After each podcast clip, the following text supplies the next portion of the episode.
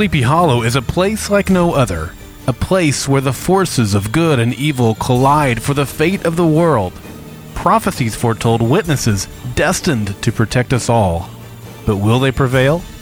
Armed with keen insights and the ability to see into dark realms? Well, maybe. Barb and Steve help decipher The Witness Prophecies, a fan podcast dedicated to Sleepy Hollow on Fox.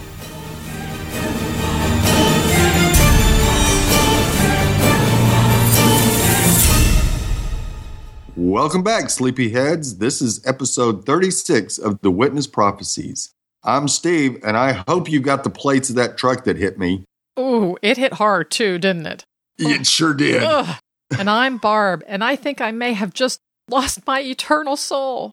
Okay, Oh, not no. not really, but at least it felt as if my heart was ripped out again this week. It was a good ending for the show, I thought, Steve, and it could have been either a season or a series finale, but ouch, that was a shock, wasn't it?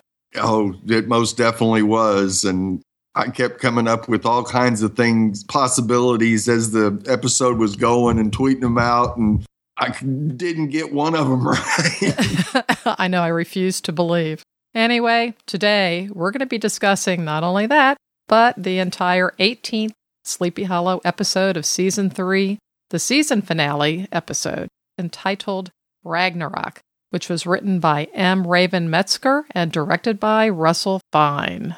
We got a lot Should to have talk known about. it was M. Raven that wrote this. Ouch. Ouch. I'm removing the headless one's axe from my gut. Yeah. yeah, it felt like it went right through my back. yeah. All right, how about a recap, Barb? You got it, Steve.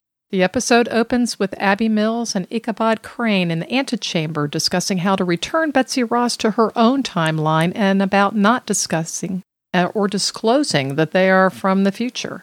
Crane performs an incantation over Pandora's box, fixes it, and it grabs Abby just as they realize that it requires the soul of a witness to truly restore its power. Betsy and Crane close the box, breaking the spell, but Abby collapses. Betsy tells Crane his heart belongs to Abby and returns to her own timeline.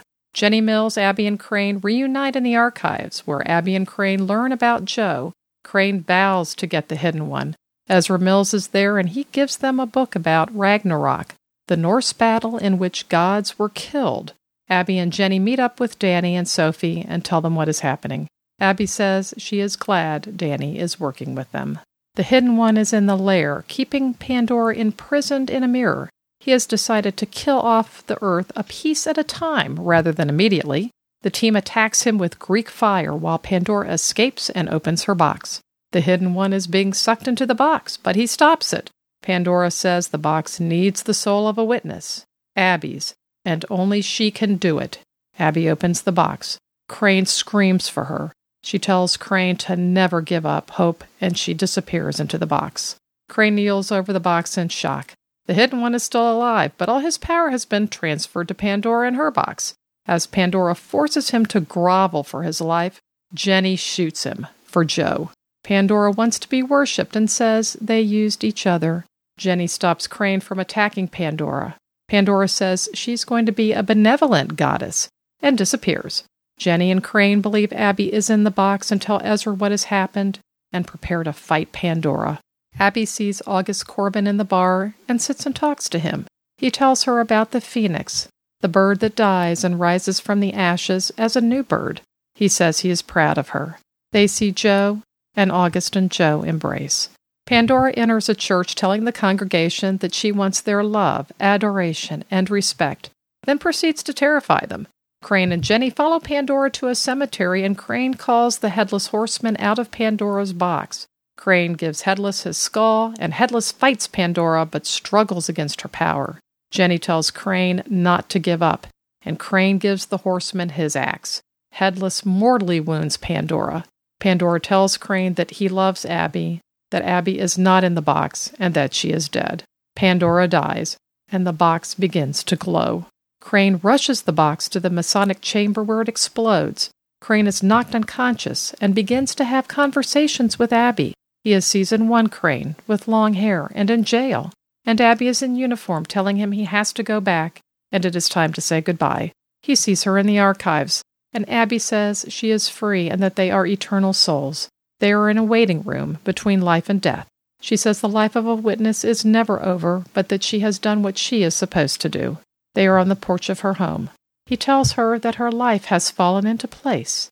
Abby says she is at peace and ready. He asks what is it there in the world for him without her. Abby says again her job is done. He told her he will miss her, and she says to honor their bond and be brave and strong. She says he's her guy. Always. He kisses her hand rather than fist bump, and he bows. The image is gone. Jenny finds him in the rubble. Crane tells her that the box might have taken Abby, but she is, and forever will be, theirs. Jenny drops Crane off at the cemetery. Crane talks to Abby's headstone and tells her what he has been doing and how he is moving on. He tells her she is missed and never forgotten. Ezra Mills is there and tells Crane that there must always be two witnesses, and when one dies, their soul does not move on. Ezra said she is not alive, but that the essence of her soul will find someone else in her extended bloodline. He says to find the new witness before they come and gives Crane a letter from George Washington dated 1789.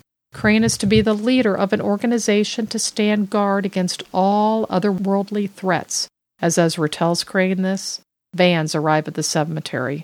FBI Director Jack Walters asks Crane to come to Washington, D.C. with him and answer a few questions. As Crane steps into the van, he vows to find the new witness. So, Steve, before we get into our very intense discussion of this episode. Yeah. news. Let's let's have that news. All right, we do have rating news for episode 15 Incommunicado. The live plus sevens are in. It tied for 20th in adults 18 to 49 percentage gain, increasing 63%, going from a 0.8 to a 1.3. And it tied for 16th in viewers gained, increasing by 51%, going from 2.8 to 4.2 million viewers. Now, for this week's episode, Ragnarok, the preliminary numbers, we did have a nice size bump going up to 2.91 million viewers. We almost hit that three with a 0.7 rating among adults 18 to 49. And I'm a little surprised that's not a 0.8. And maybe the final, final ratings will show that. Now, we do have a couple of other news items. It is confirmed that Nicole Beharie is leaving Sleepy Hollow. Several articles came out immediately after the show. And uh, per Variety's article, the star's departure has been in discussion since before the third season began. Insiders say that Beharie had been eyeing an out of, from her contract for quite some time as she no longer wanted to be on the show and the show's producers did not dispute her potentially leaving. Original plans called for Beharie's character to be killed off in the season 3 mid season finale, though the network backed away from that plan, deciding to finish out the season with the star. Yes, Fox made a very smart move there. Oh, they did. Sleepy Hollow has been an incredible experience in every way. I love playing Abby. It's been such a gift to have taken this wild ride. Alas, Abby Mills has done all she had, was meant to do, Beharie said in a release statement. I'm excited about what the show has in store for us next. I'm rooting for my co stars and crew. They have been my inspiration, my teachers, family, my friends over the past few seasons. I want to thank the fantastic producers, writers, and directors who have worked tirelessly to bring this show to life. I want to thank Fox for their faith and support. But most of all, Sleepyheads, for all your love. What an honor. I will never be the same. Stay tuned. Very classy statement from a very classy actress. Absolutely. And yeah. I'm sure all the sleepyheads will follow Nicole, whatever she does. Incredibly talented, talented, gifted actor. And she's definitely going to be missed. There is no doubt about that. Yes. It will be difficult to carry on without her. I'm really, really, really curious to find out where they're going to take this and how they're going to try to incorporate Abby's spirit into another person. I don't know if it's going to be male or female. Yeah. So Yep, and um, we can talk about that in our um, spoiler section, I suppose. Although I guess they're not really spoilers anymore; it's pure speculation at this point in time. yep. All right, Steve. What kind of rating did you give the last episode of this season? Oh, I gave it, I couldn't go 10 because of losing Abby. So I gave it a 9.25 father and son reunion. That is beautiful, and that was a beautiful scene. Oh, it was so fantastic. Very touching, and that was completely unexpected. And I think that was a lovely gift that the writers gave to all the fans.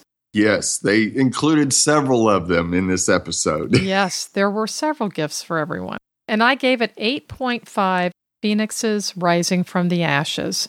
I, you know, I had it a point higher, but again, like last week, I had to deduct a full point for losing. Yeah, it's hard not to Like, de- oh, deduct a whole oh. point when you lose a cast member. I know it's hard to say. I really love this episode. One of your main characters died. No, yeah. oh. So yeah, it, it got an 8.5. It would have been sitting there much higher um, had we not lost Abby, but it still was a magnificent episode. I think well done and gave us a lot of very poignant dialogue. Indeed, it did. All right, Steve. So let's give Pandora, a whiny one, their send off, shall we? Yeah, well, we were right for not trusting her because she showed her true colors in this episode. She was in it to get her power back. Which Yeah. A shout out to Shannyn. What another awesome job that she did portraying Pandora. It was she did a fantastic job and she crowned it tonight with all of this evilness inside of her going through every part of the storyline. She certainly did, Steve, and it's sometimes it's easy to forget because you dislike this character so much. Like, you killed our Abby. What a fantastic job this actor has done in making you feel that way. So, Yes. Yes, definitely a, a shout out to Shannyn Sossamon for her incredible performance as Pandora this season. Yeah. And she just happened to leave out one important part of putting the box back together that it was going to require the soul of one of the witnesses. Oh, guess it slipped her mind, huh? Yeah. Yeah, right. Oh, that was just. I knew there was a catch somewhere in there. I knew it. I knew it. I knew it. Well, we knew we couldn't trust her, and Sure, she proved us right, Right. Which was painful. and you had to love oh whiny one just on his little high horse saying i'm going to do this in stages and first the water's going to turn red and then i'm going to flood and and just thinking that he's got this all sewn up and then it goes horribly wrong for him Ha ha. I liked the scene where he was down on his knees, just groveling. Yes, that was fantastic to see once his powers had been diminished that oops, all of a sudden I really want to live. Yeah. yeah. Please don't kill me. Guess the catacombs were looking pretty good at that point. I yeah, I think I would have said, "Can I get a one-way ticket back to the catacombs?"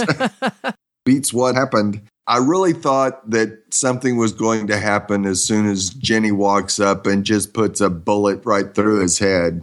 that was sweet. Yes. Like, way to go, that was Jenny. sweet. but I thought Pandora was going to go off. I'm surprised you didn't take her out. Yes, I did too, because she looked at her and said, and those eyes, I thought they were going to go red for a second. This was my victory, not yours. Mm-hmm. And of course, the way she played Abby to get her to make the final sacrifice that she did was just cold. Well, she clearly knew that part of her soul was in there because her box was silver again. Right. So she knew that she had part of her, and she knew she had one of the two of them, and I guess she figured out that it was Abby that she had and just reeled her in. Yeah. And you can't blame Abby, but still. Tough, brutal. Yes, it was. All right. Then later on, we do see Pandora walking in all.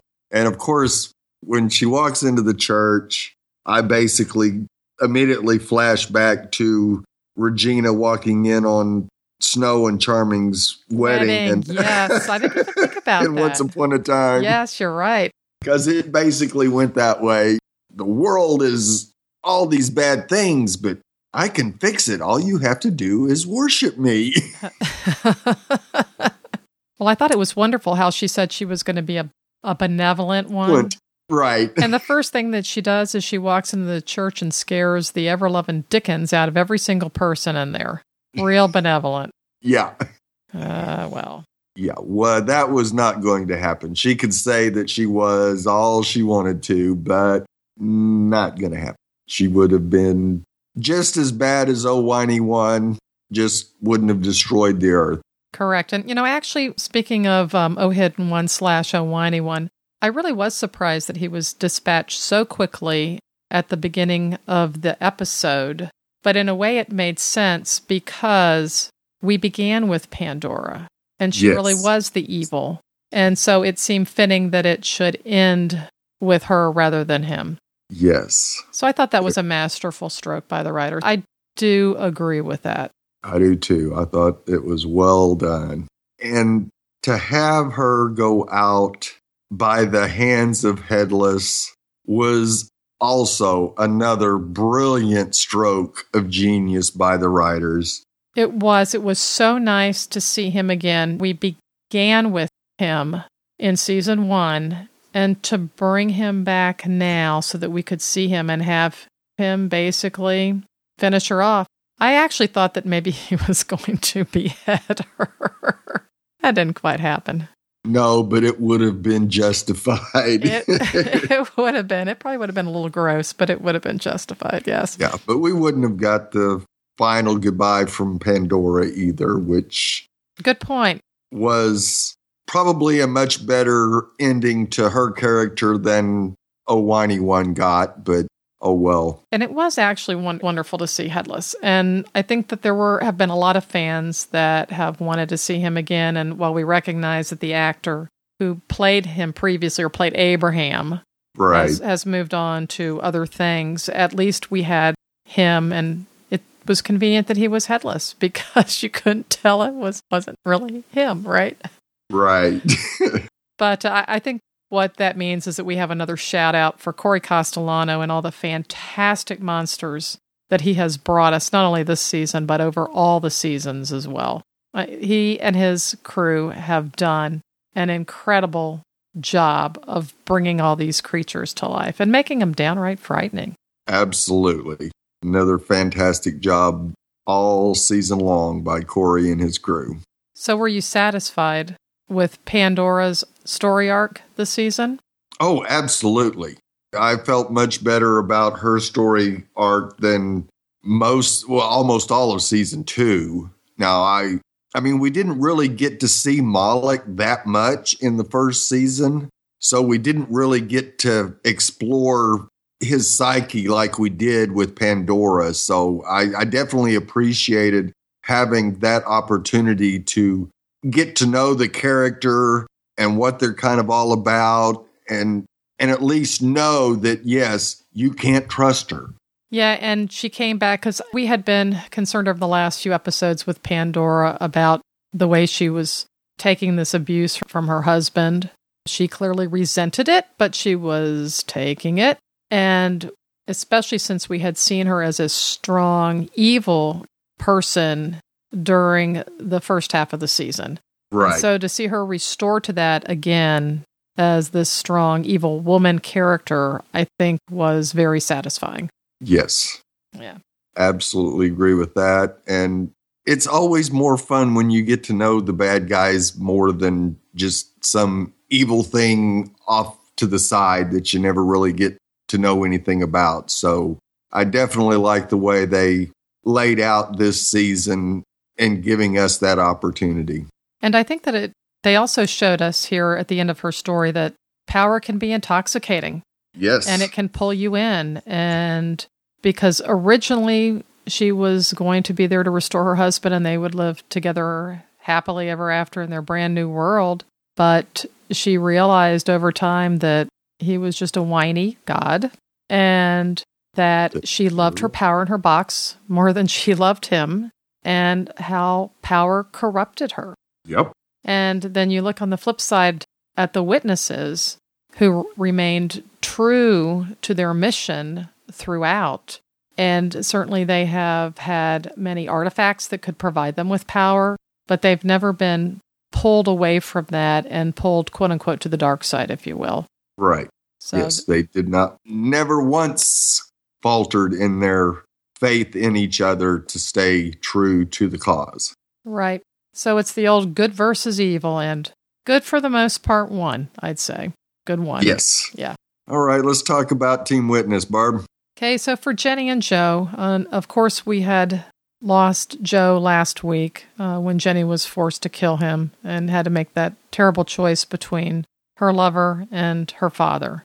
And you could certainly tell that she was still crushed and she was in shock over Joe's death, waiting for Abby and Crane to come back so that she could tell them what had happened. However, the other thing that she did is that she remained strong in the mission. She realized that they still had things that they had to do. They had to save the world, and she was right there with the team. And she set aside her personal pain to help our team and to support them. And I think that the other thing that was very important is that when Abby was gone and, and they were not sure whether or not that she was alive or dead, and actually they didn't really know that until Pandora confessed that at the end. And Jenny just kept encouraging Crane, telling him, don't give up hope, don't give up hope. And I think that, again, that just showed us how far Jenny has come. She's learned to trust, she learned to love. She knows she's not going to be left alone because she began a relationship with her father. She's a strong woman, and she has developed so beautifully and so naturally over the seasons. And Yes. I, and I really like what the writers did for her. And I mean they've had they've had a number of strong characters, but they've had some very strong women characters as well, both good and bad. Yes, they really have. And I think the one thing that really drove a lot of my appreciation for Jenny was the scene where Headless is about to go down. Crane tries to rush Pandora, but gets stopped. And it's Jenny who comes up and says, Don't you dare let this, let Abby end this way. Yes. And that was the one thing Crane needed to hear to overcome what she had done to him and to get to team up with Headless to uh, finish her off. Yeah, she played a critical and pivotal role at that point in time because I think that Crane was just so beside himself So, yeah. and and she reminded him this is what's important. This you've got to do this. This is your job. You're a witness. You have got to stop this. So it was beautiful. I don't know if we'll see Jenny again or not, you know, because Right. at the end she was taking Joe's ashes to be scattered. And she told him she would be back eventually Right. but I, I think that too, she's at a point now that w- even with her losses, she's probably at a point in her life where she's ready also to move forward as a character, right? Right. I, I believe so too. Yeah. And, well, well, I, we'll talk about this when we get to our prophecy. yes. I think for Joe, it was also wonderful to see him in the, in this episode. And then again, that was a very unexpected surprise. yes, it was. And not only that, but to see August Corbin because I certainly didn't expect that at all. No, not at all. But that was And wonderful. That was a truly a gift. Yes, it was. I mean, that, and I hate to say it, but that was, those were the type of things that you see in a series finale, not a season finale. Yes, I know. And I suspect that, and again, I they know we're put those in there for that. Yeah. They put it in there just in case because they wanted to give that gift to all the sleepyheads, all the people that have been following and loving this show for such a long time. And so I think that we're better off having them. If we get Yes. a season four, that's fantastic. If we don't, it was a wonderful gift for all of us. yes. But I- I completely agree with that. Yeah.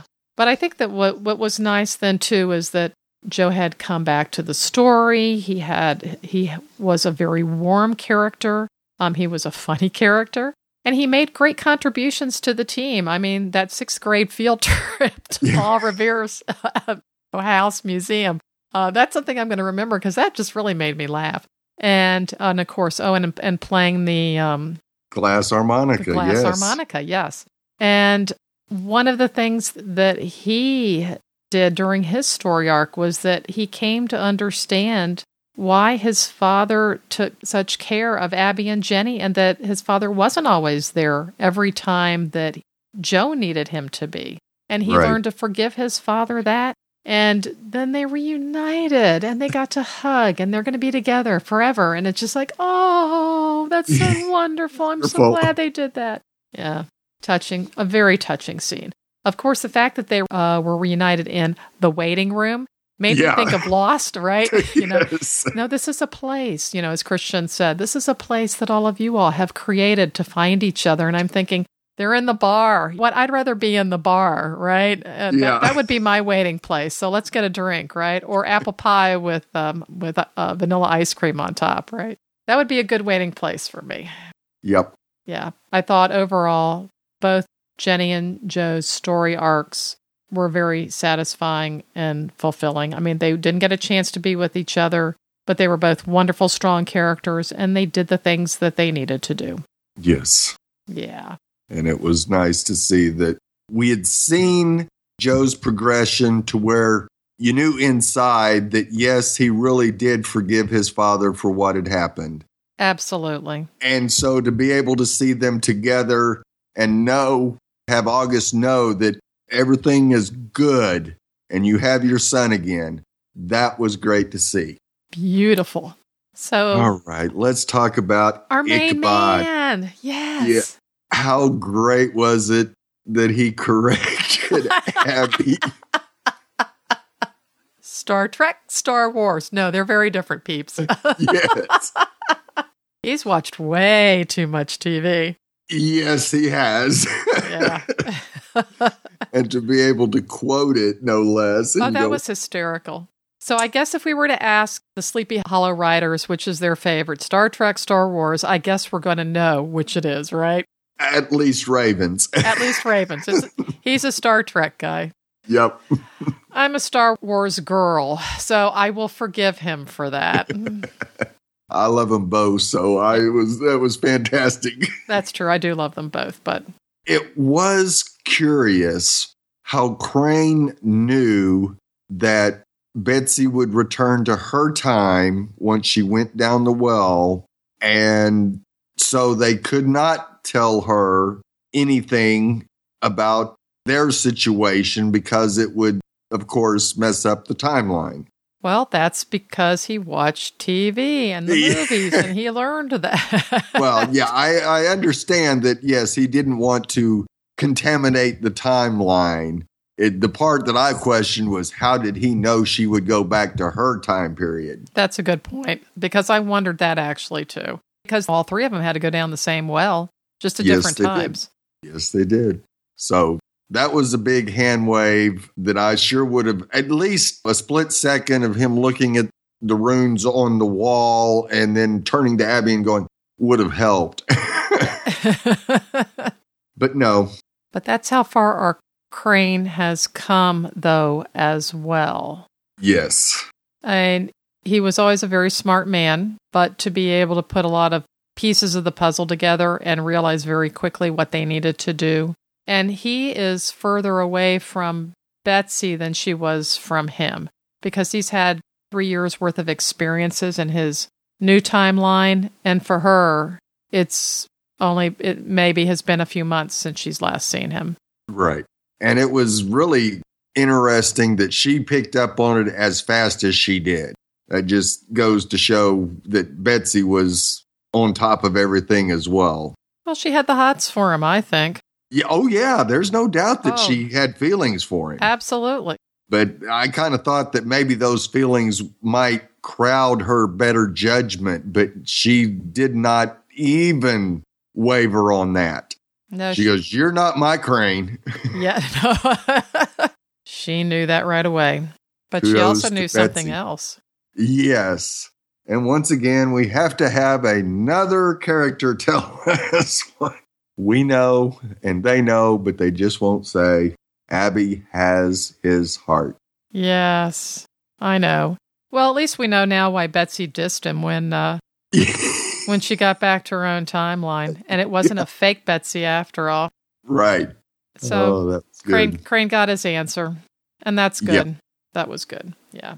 Though the reaction on Abby's face was I know. You know, on the second rewatch, I couldn't decide whether she really did hear him or, or, heard Betsy or not because they were at least a little distance away. But catacombs, I would think, do echo. right. Yeah, they weren't that far away from her, and it could have been she had just gotten half her soul sucked out of her. So it might have been just a reaction to that as well. But I think she heard him. I think she I think Betsy. she did too. I think she did. So I'm not sure how what I want to read into that reaction yet, but Fan fiction will take care of it later. that's right. now, how great was it that once again Crane comes up with the plan that ends up distracting a whiny one with Abby and Jenny and the Greek fire while he sneaks in behind to give Pandora her box. I know that was very smart of all of them. and he's a fast learner because they the first the original plan when they went to go save Jenny was a bunch of shock and all, and they turned around and used it again. I know. Fire away. But the results weren't quite what we wanted to see. no, they were not. And of course, we basically get the same reaction from Crane that we got in the mid-season finale, where he is trying his darndest to convince Abby not to, and then when she does, he still yells Abby. I know. And I thought one of the great things that Tom Mison did with his character was how he portrayed that look of complete and utter anguish and shock Yes. as she disappeared, then the way that he was just kneeling next to the box as if please can we can we now turn back time? Is there a way to do it? And so that i can re can we have a redo on this? I need to get her back. And it was just beautifully done by him. Great actor. Yes. You definitely felt all his pain. Yeah, and and it was interesting because during Dragon Con last year, he did mention the fact that he is a Shakespearean trained actor, and so you can see what they bring to the table because of the acting that is required. That so much of it is in the words, it's in the look, in the way you hold yourself in your hands, and he just hit it out of the park. I mean, he certainly brought that training to fore during the scenes that he had in this finale. He sure did. Yeah. As he always does. Yes. And as always, he is not one to give up hope whatsoever until almost the very end. I know. So sad. Yes. And once again, he's given the opportunity to express his feelings to Abby and doesn't. I know. In their dream sequence, well, or th- she's reaching out to him in, in his mind where they connect. Right. And I thought, really? Oh, come on, guys. Please.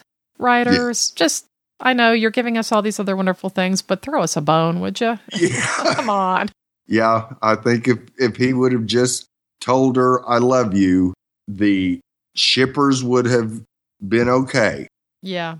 But I think because he didn't, the venom started flowing right after the episode was over. Oh, yeah. But it, I did think the dreams, the sequence was done real well. They cut several scenes together from a lot of the previous episodes. Mm with a few modifications here and there. You see the scene and you it triggers a memory, but the words don't match, and you go, "Huh?" No. But I, I will say the one thing that they did do was when they were on the porch and she put out her fist, he kissed her hand and he Yes. bowed. And so I think that's about as close as the writers were going to get yes, to letting us have that. Yes, Like I said, there's always fan fiction.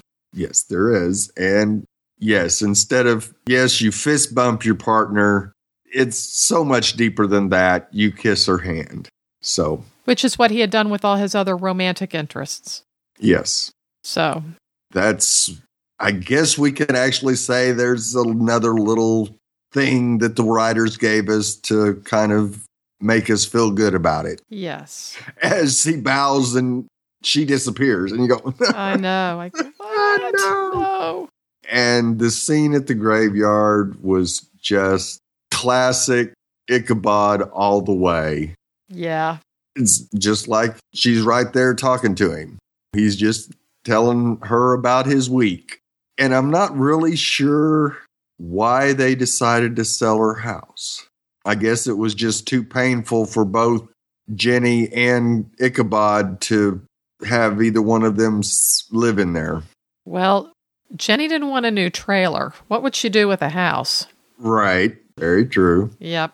And we find out that he has become an archivist for the Historical Society. So that would be something you would expect him to do or get involved with. And he hasn't completely given up on getting his citizenship. Yes. Which was good. Yes. It's not going to be a rush job, though. well, maybe he won't yell at the clerk this time. Might have a little bit more success. And of course, his reaction when Ezra dumps the information on him is once again, you see the light bulb turn on, going, My hope is back, my hope is back, my hope is back. There's maybe a way I can still get her back. And Ezra threw a pail of cold water on top of that one, didn't he? Yes. it's just her spirit, Crane. But it was interesting that Betsy did apparently say something to Washington about her experience in the catacombs. Wasn't that, though? Yeah. So that was, I definitely would have liked to have seen more of that. That's for sure. Yes, we know you really. You would probably bow for Betsy. oh, absolutely. Yes, you would, being the gentleman. yes. So, what did you think about Crane's story arc? You satisfied with that? Yes, actually, I am. I have loved the way he has progressed over the last three years. Everything was so new in season one, and it was basically all he could really do was provide history. Mm-hmm. And then in season two, he's got to deal with his son and his wife. And this season, you got to see him more as a modern man, throwing out the pop references from current days and still has the history, but can think in a more modern way when it's absolutely necessary for him to do so. Yeah, he pulls his experiences from from his past and what he has learned in his present to come up with solutions. So yes. he has assimilated very well. Yes, I think so too. And if he starts dressing completely uh, for the period, I don't think anybody would question where he's from. And I think one of the other wonderful things that the writers gave us this season was just the strong bond and the linkage between him and Abby. Uh, they had worked together for three years, and with what they were doing and their mission uh, and the things that they had to fight together, they should have become, you know, best friends, best partners, best bonded. And we really saw that, and we saw the deepness, I think, of that relationship this year. And that was a nice gift as well. Yes, it was because of the simple fact that as we open the season, we find out that Crane did his nine month walkabout, and it's very possible that that relationship between the two could have been the whole storyline of the season. Yeah, because they were qu- they were a bit estranged at the beginning of the year. Yes, they were. Yes. And they could have, the writers could have very easily spent the whole season doing that storyline and how they finally get back together at the end of the season, mm-hmm. kind of like they did with Katrina last year. Mm-hmm. Will they, won't they, is or isn't, and all that. But they didn't. They brought the two witnesses together and got the issues resolved and moved on, and it grew immensely this season. Yeah. All right, let's talk about our Abby Barb. Yeah, our Abby. Well, I think that we that everyone pretty much guessed that Abby had lost part of her soul early on in the episode. when she collapsed after the box had grabbed her and then it turned silver. So I think that we all knew that she was in some kind of a danger. I think that most of us would have been in deny, deny, deny, despite the fact that the writers threw out so many hints that she was going to die and that she was Yes. gone. And it just was no, she's coming back. I, I know a couple of times they kept saying things, and I thought, no, I don't believe this. We're we're going to have her back, right? And it didn't Yep. work out that way. No, we were right there with Crane. We were not giving up hope that we it was not going to happen. No. So if I sit down and I look at uh, Abby's story arc over the three seasons, and particularly over this season, you look at how far she came. Incredible, strong female character. She she's fought her monsters. She's fought demons. She made it to the FBI. She established a relationship with her father, and that was one of the interesting things because when they met in the archives, and she still had questions for him, and he said he would answer them later. But that's a conversation that would never happen. Be- Right. And as with life, everything is never resolved. It very rarely is it ever resolved. There is always something that is left unsaid or something that is left undone. And I think that what we can at least get out of this is that she did establish the beginning of a relationship with him. They did begin to mend those bridges. He brought joy to her. He brought her the photo album. And so I think that that that the fact that that was real relationship was on the mend was a very positive thing from from going from having an abandoned father and a mother who who who died well before she should have a sister who was in an institution with whom she had to mend a relationship i think all of that was a wonderful arc for abby and it those are the things that did get fulfilled and resolved Yeah, I completely agree with that. It was so great to see Abby in such a much better place during this season. She actually was happy with her life and the, where it was going and realized that she could have a life outside of being a witness. Yes, with with Danny, shippers don't start yelling at us right now, okay?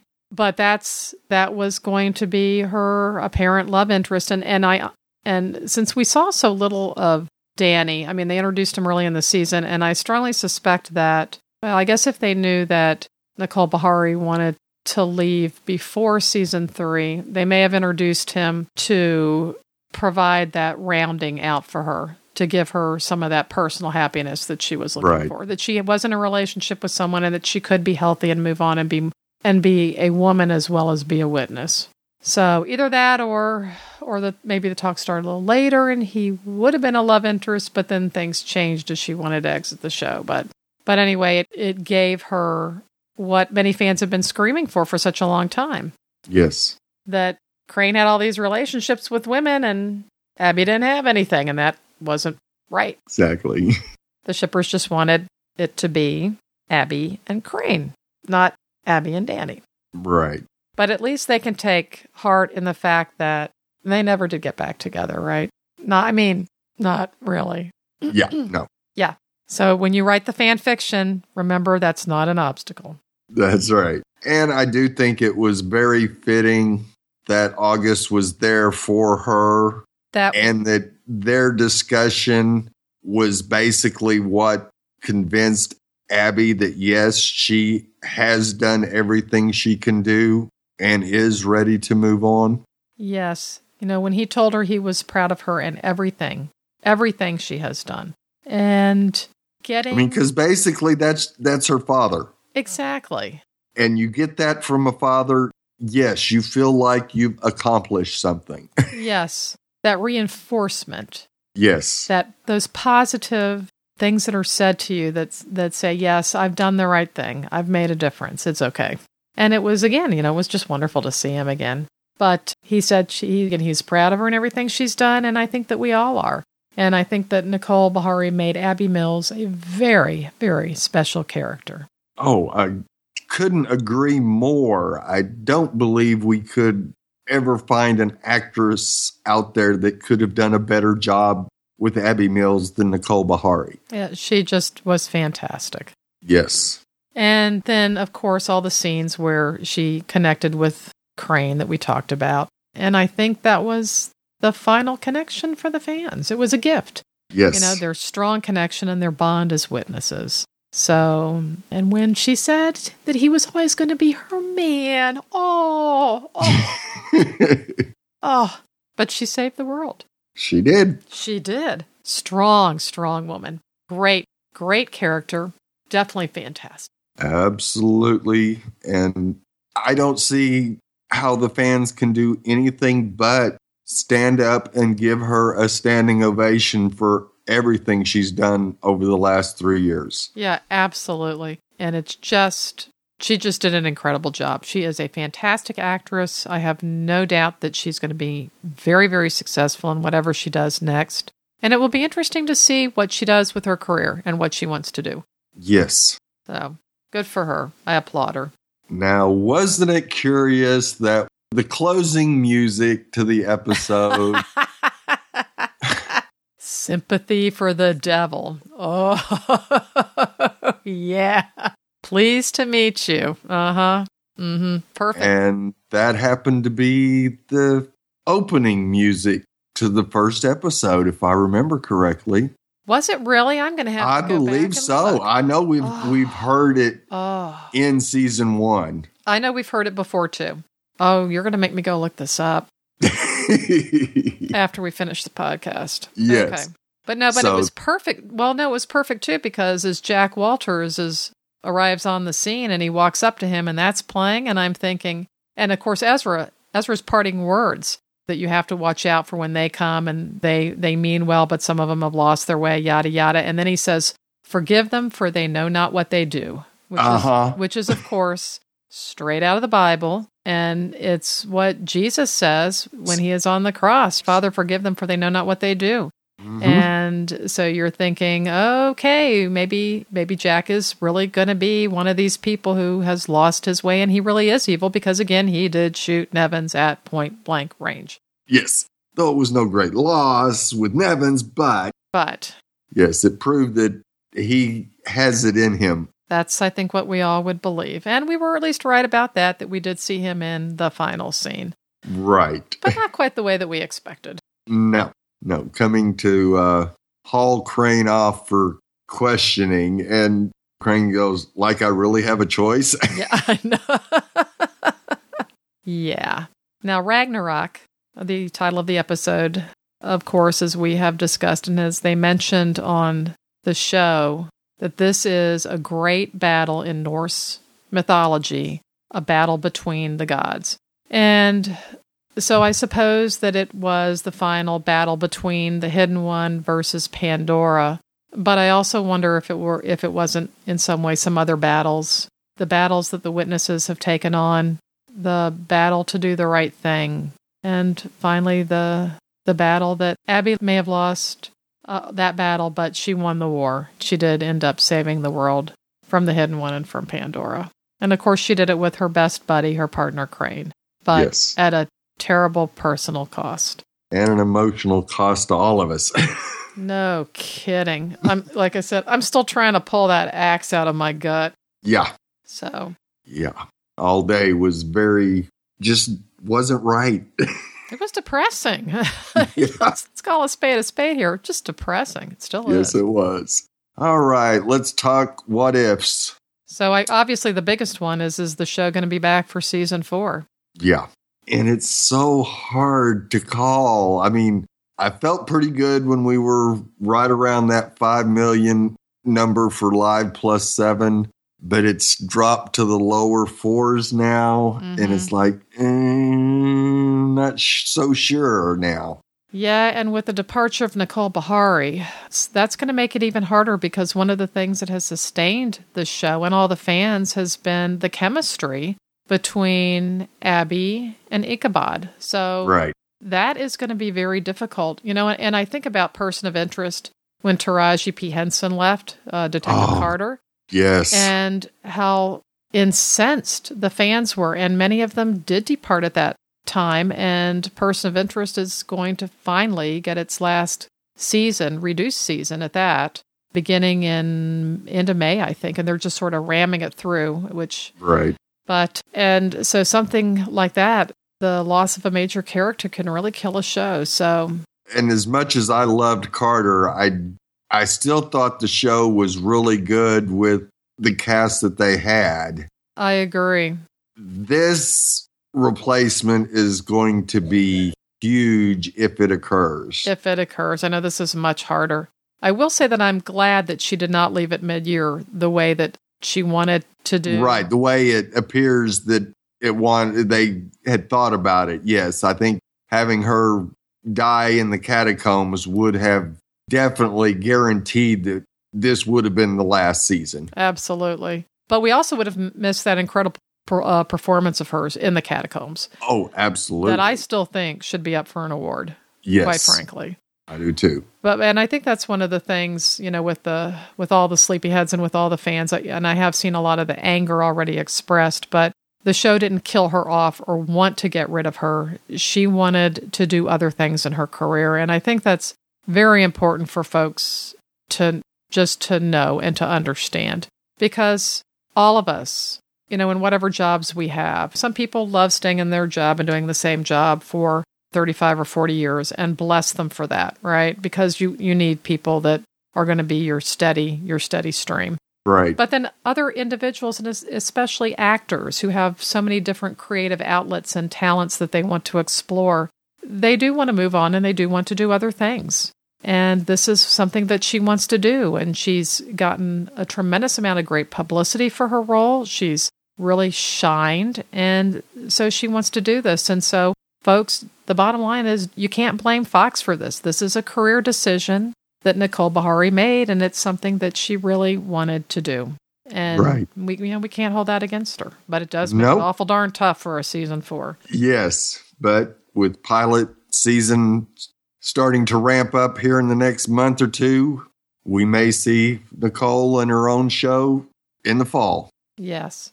Now, one thing though is that since the showrunners, producers, writers, etc., have had so much time in advance to know this because she these are these are things that Nicole had expressed, you know, months ago. That that at least will give them the time to think about different creative ideas and things that they could put on the table, which apparently they have done. They've thought about it. So. Right. And and knowing that yes, she wanted to leave, I don't think I could have written or come up with anything better than what we got. I agree. And I think that they really honored her. Yes. And gave her a tremendous amount of screen time and really let her show her talents. And so I don't know that there should be any dissatisfaction with that from any of the parties involved. So No. No, I don't think so. I think they both honored each other immensely in this episode and through the season. And I think if all the sleepyheads will sit back and really think about it, they'll come up with the same conclusion. Yeah, I really hope so. And one of the things that I read, and I read this one on IndieWire.com, although I'm sure the statement was on a number of different news releases, news press releases. So the producers of Sleepy Hollow issued a statement of their own, and they said, We feel we provided a wonderfully poignant conclusion for Abby and showed some of the best moments between the witnesses that we've seen on screen. We thank Nicole Beharie for bringing Abby and Sleepy Hollow to life. We are currently discussing season four, and should the series be picked up for another season, we have some exciting scenarios and new avenues we want to explore. And I, I think that we got a hint of that at the end of this season and maybe even during this season. Yes. Because it seems that there is a bit of a directional change, and particularly with the letter that Crane received at the very end, the George Washington letter. That yes. it sounded as if he is supposed to be fighting the supernatural rather than necessarily fighting the end of the wor- world, the apocalypse, part of the tribulation, etc., which is the way they began this the uh, series. Right. And seeing that Supernatural is now on its 11th season,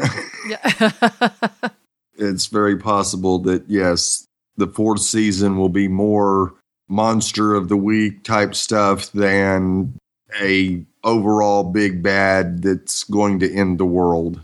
yeah, and I think the big question is will the executives at Fox be willing to allow Sleepy Hollow to go in that direction? Tom Mison is also a very strong lead character. But of course, the or do they feel that it can be retooled in some way with Nicole's leaving to ensure that the ratings are boosted? Can they bring in perhaps a strong actor that is already known, that Right. has name recognition, that would pull people in? And I think that they would have to do that rather than finding an unknown for this to work.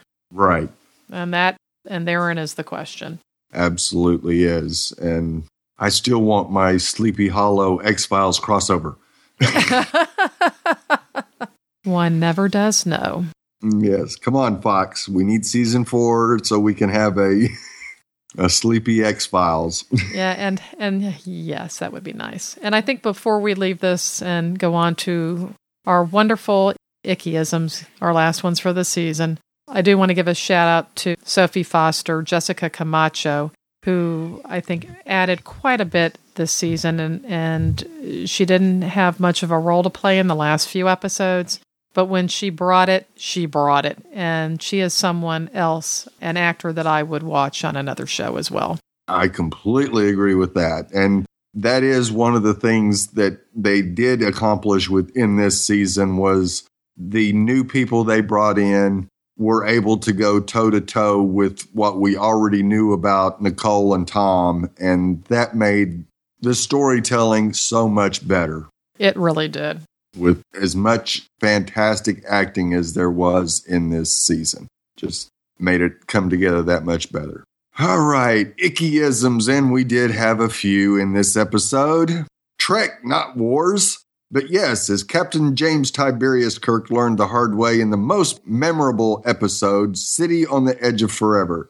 You go, wow, Crane, you're already you're quoting episodes.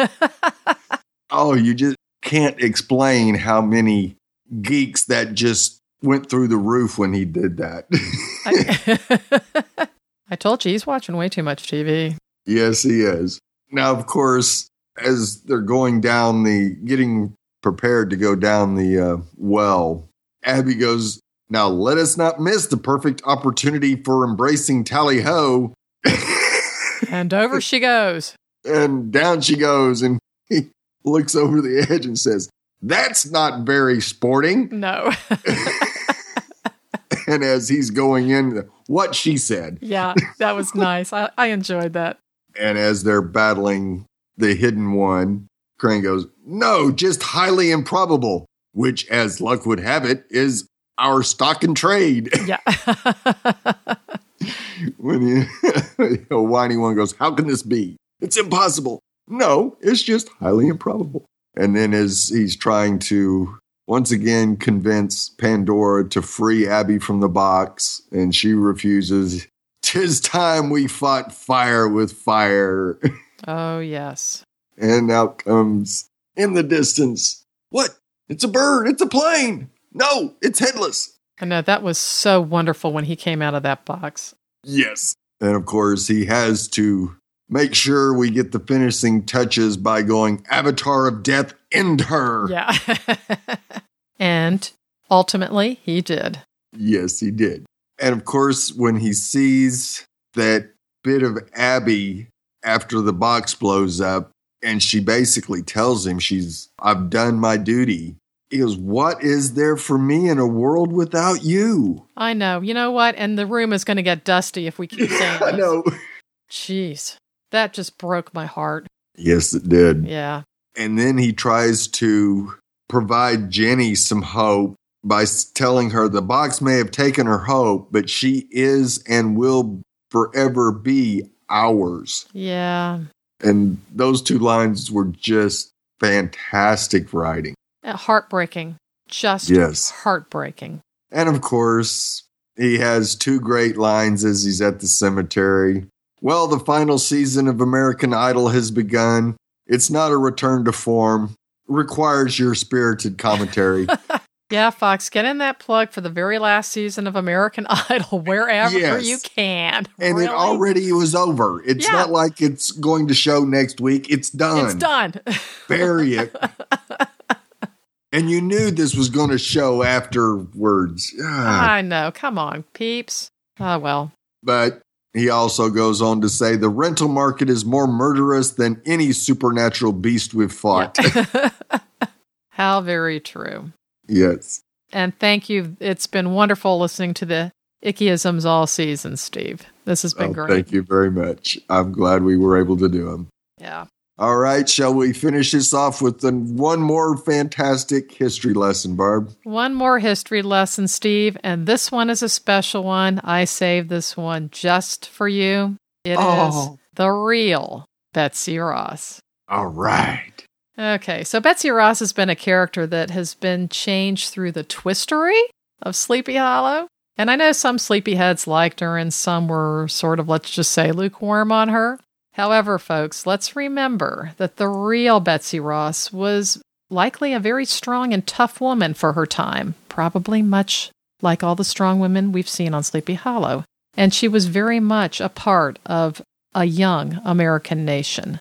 Now, it's not often that I'm going to direct you guys to another podcast. However, there is a wonderful one about early American history, and it's called Ben Franklin's World podcast, and it's hosted by Liz Covart. In episode 50 of this podcast, Liz has a guest on, and that is Marla Miller, who is the professor of history at the University of Massachusetts Amherst, and she is the author of Betsy Ross and the Making of America. And she discusses the life and times of Betsy Griscom Ross Ashburn Claypool, the woman we remember as sewing the first flag of the United States. Now, Elizabeth Phoebe Griscom Ross Ashburn Claypool, known in history as Betsy, or as Betsy Ross, was born January the 1st, 1752, in Pennsylvania. She was the eighth of 17 children, and she was a Quaker, and she was married three times. Now, her father was a carpenter, and as a young woman, Betsy became an apprentice for an, a Philadelphia upholstery shop, probably following one of her older sisters there. Now, it was actually not unusual for young women to become apprentices and learn a trade or craft in that day, and they did the work while the male owners handled the business. Betsy probably enjoyed working with the fine fabrics in the shop, and she most likely made mattresses, drapes, and slip covers for furniture and worked as an upholsterer throughout her life. Now, she lost her first two husbands during the Revolution John Ross and Joseph Ashburn. Now, according to the family legend, George Washington came to the shop, and this was the shop that she owned with John Ross, with a drawing for a flag, but that the stars had five points to them. Now, Betsy allegedly told Washington that a five pointed star would be much easier to make, and she demonstrated that to him in the shop. Now, at this point in time, she was a young widow because John Ross had already died, and she was in need of an income because she also had a young daughter. And she probably was not looking at this from a design perspective that a five pointed star would look better than a six pointed star, but she was probably looking at it from a speed and producibility perspective because, again, she needed the money. It was 1776. The Navy was going to need many flags quickly, and the five pointed star would be faster to make. Now, as she passed the story down through her family, she apparently didn't tell them that she had made the first flag, but she told them that she met George Washington and that she had taught him something. Don't you think that's like our Betsy Uh on huh. the show? Yeah. Now, the interesting twist on this was that as historians were going through old records at Mount Vernon, they found a notation in George Washington's cash ledger from September of 1774 of a purchase from John and Betsy Ross's store in Philadelphia. So he knew her before 1776 and most likely did visit the shop to discuss the new flag. Hmm. Now, Betsy may or may not have made the first American flag. However, she was a tough young woman, she was a survivor, and she supported the young nation by making flags during the American Revolution. And I am going to include two links in our show notes. And the first is going to be to Ben Franklin's World podcast, uh, episode 50, that I just talked about. And the second is going to be to the Wikipedia link about Betsy Ross. And I would say that there are a lot of very other interesting things in this podcast. For example, did you know that there is actually there are actually dolls of a colonial Betsy Ross and a colonial George Washington? Well, you can learn a little bit more about that if you listen to the Ben Franklin Franklin's World podcast. So give it a try, folks. I think Absolute. you'll like it. Another great history lesson there, Barb. Thanks, Stephen. I thought you would like that. So, guys, Oh, Betsy Ross, she was okay. She may not have been Betsy Ross super spy, but she was a okay. yep, I definitely agree. so, Steve, did we get any feedback this week? Oh, yeah, we actually got some great feedback this week. And we'll start with our audio feedback. First up will be our bestie, Justina. Hi, Barb and Steve. That was an absolutely fabulous finale. I loved it. I give it 10 out of 10 Headless Horseman's Return. I will definitely miss Nicole Beharie if she doesn't come back, but on this show, I'm not sure that you can ever decide who is really dead and never coming back to us. So I still hold out hope that Crane may be able to get her back. And if her soul is eternal and is going to go into a new witness, do you think that we'll get a new character next season or that this is where Sophie Foster comes into play and that's why we were introduced to her? Like she was destined to be the next witness? I'm not too sure about that. I'm still sad that Joe is gone, but once again, dead may not be dead on this show. And it was almost worth it to see that wonderful scene between himself and his father. And it was great to see Corbin Sr. again. Barb, thanks for all the history lessons. And Steve, thanks for all the ickeyisms. You've made this season so much fun, the both of you, with this podcast. So this is Justina signing out, saying, Come on, Fox, we want more. Renew Sleepy Hollow. We need season four. Wow, Justina, that was a great rating. 10 out of 10. Headless Horseman returns. You think she liked it? I think it definitely uh, won one one over her. That's for sure. Yeah.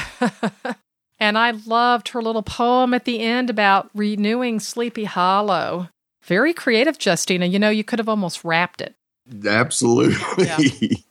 But no, I don't think Nicole Beharie's coming back. I'm sorry. I know you and all the other sleepyheads are just crushed by that, but but I'm glad you enjoyed it as much as you did. And Justina, thank you for being with us this entire season and for faithfully contributing your feedback. You've really added to the show and, and we really appreciate that. yes, we do, Justina. Yeah. We can't thank you enough for all the input that you provided us through this season. We really do appreciate it. And yes, we loved seeing Joe and August back together. All right. We also have some feedback from Jess in Atlanta. Look, a second audio. Hot dog.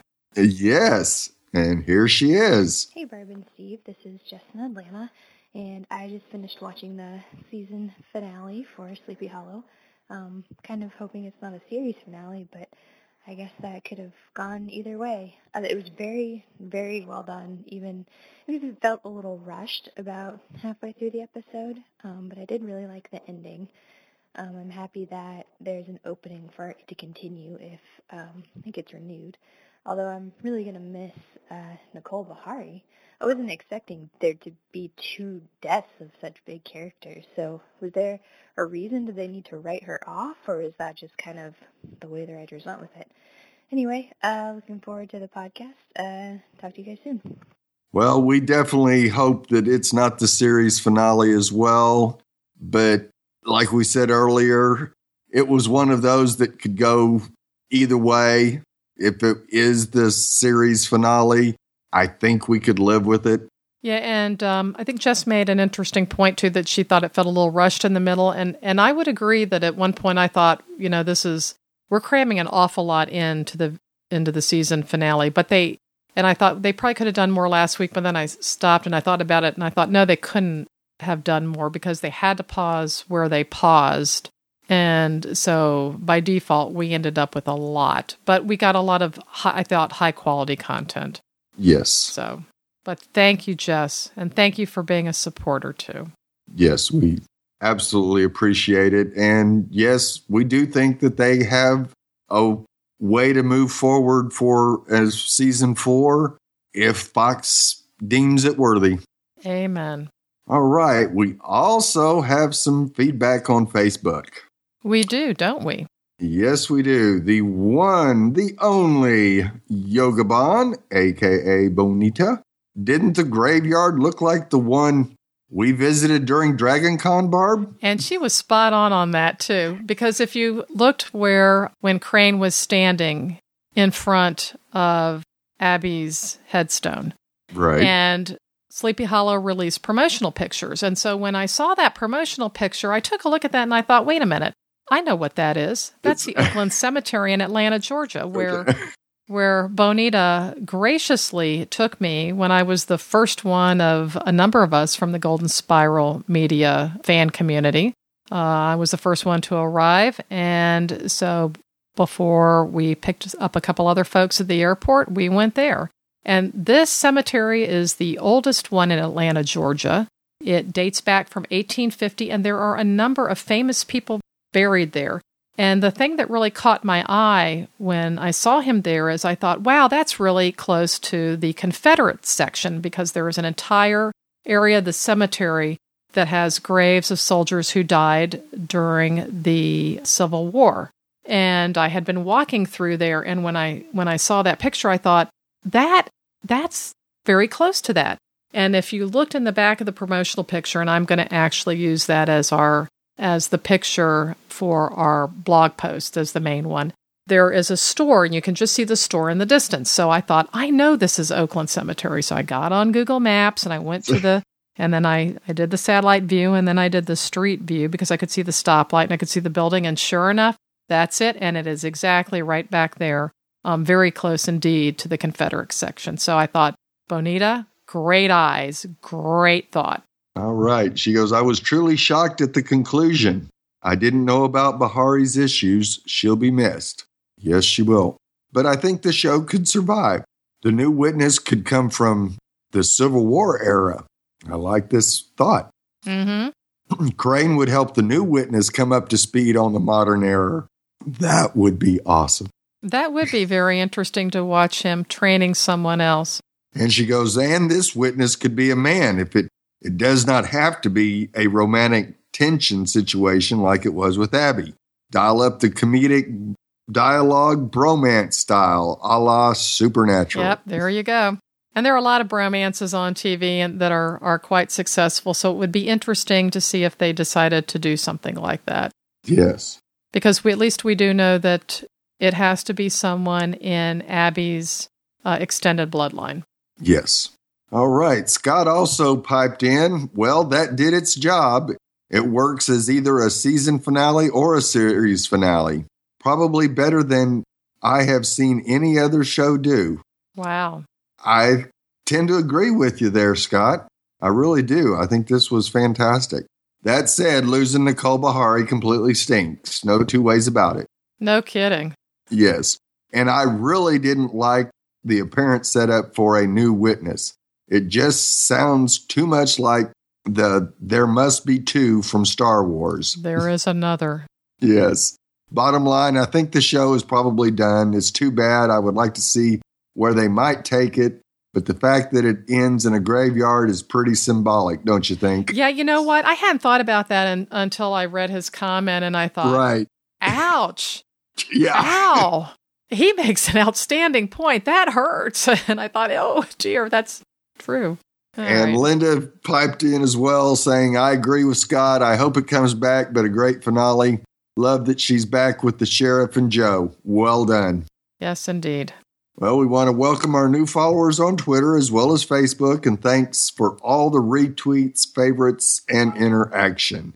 This week's shout outs go to Samantha Holloway, Michelle McKeever, Teeny Weaver, Chris Hadley, Dustin, aka Paul Revere Lewis, as always, Nice. and the one, the oh whiny one himself, Peter Mensah. Nice.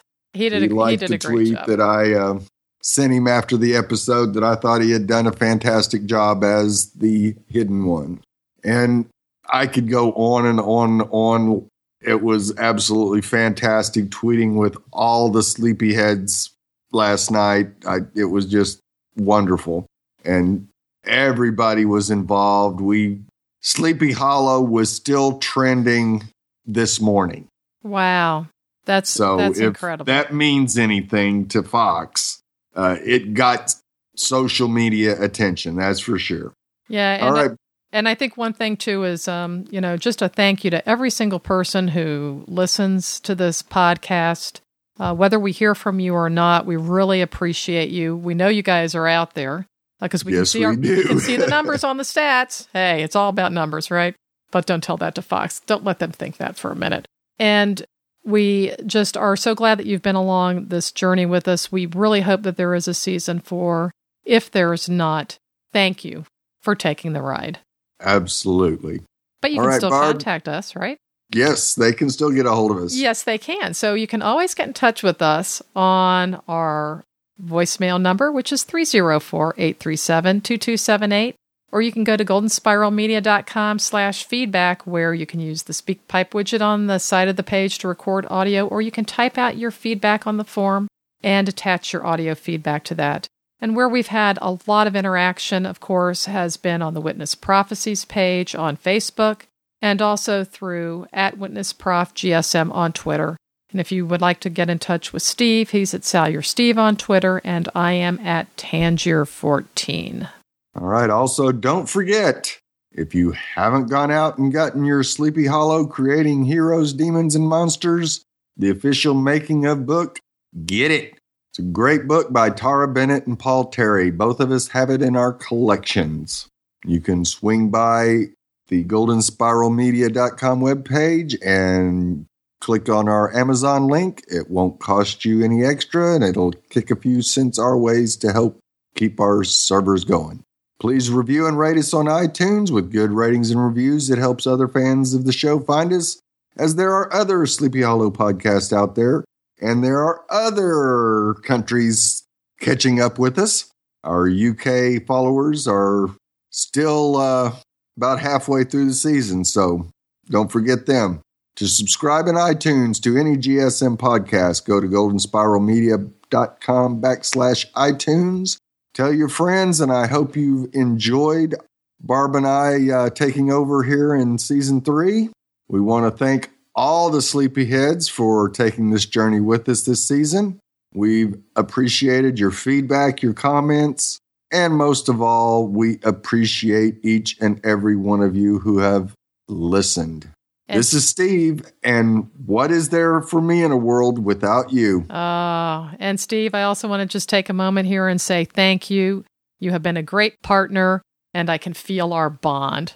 And I have to say, this is Barb signing out and reminding each of you, dear sleepyheads, to never give up hope.